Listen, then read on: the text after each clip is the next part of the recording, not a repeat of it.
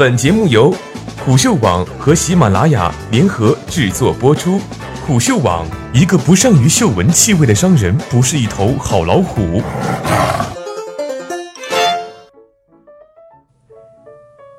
老干妈不上市的底气与逻辑，作者张兴军。有关老干妈上市与否的新闻，几乎每年都会被媒体热炒一次，今年也没有例外。近日，老干妈创始人、董事长陶华碧在接受媒体采访时强调，不贷款、不参股、不融资、不上市。此番回应的缘起，是因为自今年八月以来，老干妈可能上市的消息就被广泛传播。二零一八年八月，深交所派员去贵州调研，给三家公司做上市培训，其中就有老干妈。所谓上市培训。是指对在行业、技术等方面具有一定优势，尚不具备在国内主板、创业板上市条件，但具备迅速发展潜力的企业，进行规范运作和上市知识的普及培训，使处于培养期的高新技术企业在一到三年内达到上市条件。传闻自然非空穴来风，但熟知老干妈这家企业的人都知道，如果想要上市，其根本不需要等到现在。多年来，其品牌影响力和盈利能力可以说符合任意主板上市条件。那么，为何老干妈上市与否却每每成为关注的焦点？从品牌创立伊始，老干妈陶华碧已经不知道多少次回应有关上市与否的问题了，但往往过不了多久，新一轮的传闻便又被点燃。上市融资这些东西，我一概不懂，我只知道一上市就可能倾家荡产。上市那是欺骗人家的钱，所以我坚决不上市。这是陶华碧对上市问题的坦诚回答，也是这家企业对待上市的一贯态度。陶华碧还说过，老干妈不考虑贷款、参股、融资和上市，坚持有多少钱就做多少。这后来被媒体总结为四不原则。近年来，不知道让多少创投机构、地方官员吃了闭门羹。或许这些力推老干妈上市却屡被拒绝者也想不通，上市能够低成本融资，能够帮助老干妈做大做强，何乐而不为？某种程度上，陶华碧的一句“上市是骗钱的”，虽然看似有些偏激，但深入分析也不无道理。而另一方面，那些力推企业上市融资的机构、券商，无不是以阶段性变现为目的。当企业实现成功上市之后，参与方们自然各获其利。但等到股份解禁之后呢？早期的投资者便多数会选择择机变现。不是所有的企业都能够抵御住上市诱惑，但老干妈却做到了。食品行业一直盛传有两个坚持不上市的老顽固，一个是娃哈哈的宗庆后，另一个就是老干妈的陶华碧。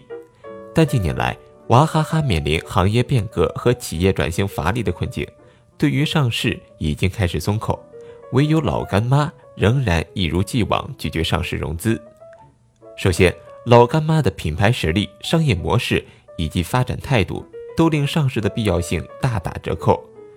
其次，老干妈的实力也决定了它短期内不需要上市融资。此外，老干妈的商业模式。也决定了其自主发展、做大做强的内生逻辑。从老干妈所处的行业来看，其卖点是传统工艺精心酿造，其独特的炒制工艺和以陶华碧为代表的工匠精神，这才是老干妈的卖点。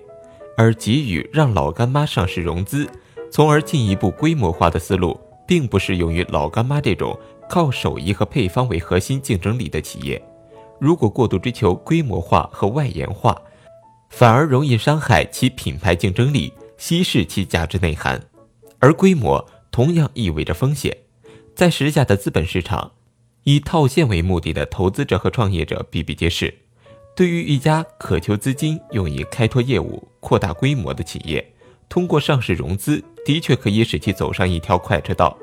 资本市场远低于银行及其他渠道的融资成本。也不会对企业带来沉重的偿债压力，但对于不缺钱的公司而言，资本市场的功能与作用就没有那么明显，尤其是像老干妈这样家族式传统企业。公开数据显示，在二零一四年六月之前，老干妈的股权结构十分单一，其中陶华碧占百分之一的比例，其长子李桂山持有百分之四十九，次子李辉持股百分之五十。此后，陶华碧股份转让给次子。从股权结构上来看，老干妈作为白手起家的传统企业，发展过程中即无外部资本加持，是一个典型的家族企业。而在发展道路与方向上，均是按照陶华碧的理念而运行。经过二十余年发展之后，目前老干妈产品种类也由过去的辣酱扩充至火锅底料、豆腐乳、香辣菜等二十个品类，旗下拥有多家地方分公司。另据贵州日报报道，老干妈二零一六年度销售额已突破四十五亿元，二十年间产值增长超过六百倍，近三年缴税二十点六二亿。二十年来，纳税额增长了一百五十倍。二零一七年全年，老干妈仅净利润就超过十二亿元，并且上述数据仍然在稳定且持续增长。根据二零一八年八月可统计数据，在 A 股上市公司中，市值在三十亿元以下的公司已经接近千家，活得好过半数以上的上市公司。老干妈的上市必要性体现在何处？老干妈成功的管理密钥之一是管理层结构简单、亲情化管理。现代企业的玩法并不一定适用于像老干妈这样的传统行业和企业。在发展势头甚好的时期，贸贸然去上市、融资、扩张，对于老干妈而言，风险大于机会。从改革开放四十周年的发展历史来看，在寻求规模化中被边缘化的企业不胜枚举。面对资本的趋之若鹜。陶华碧能够安之如饴，始终不为所动，反倒显得难能可贵。在老干妈之外，民营经济领域还有不少在解决就业、创造价值层面有着突出贡献，却在资金上遭遇掣肘的企业。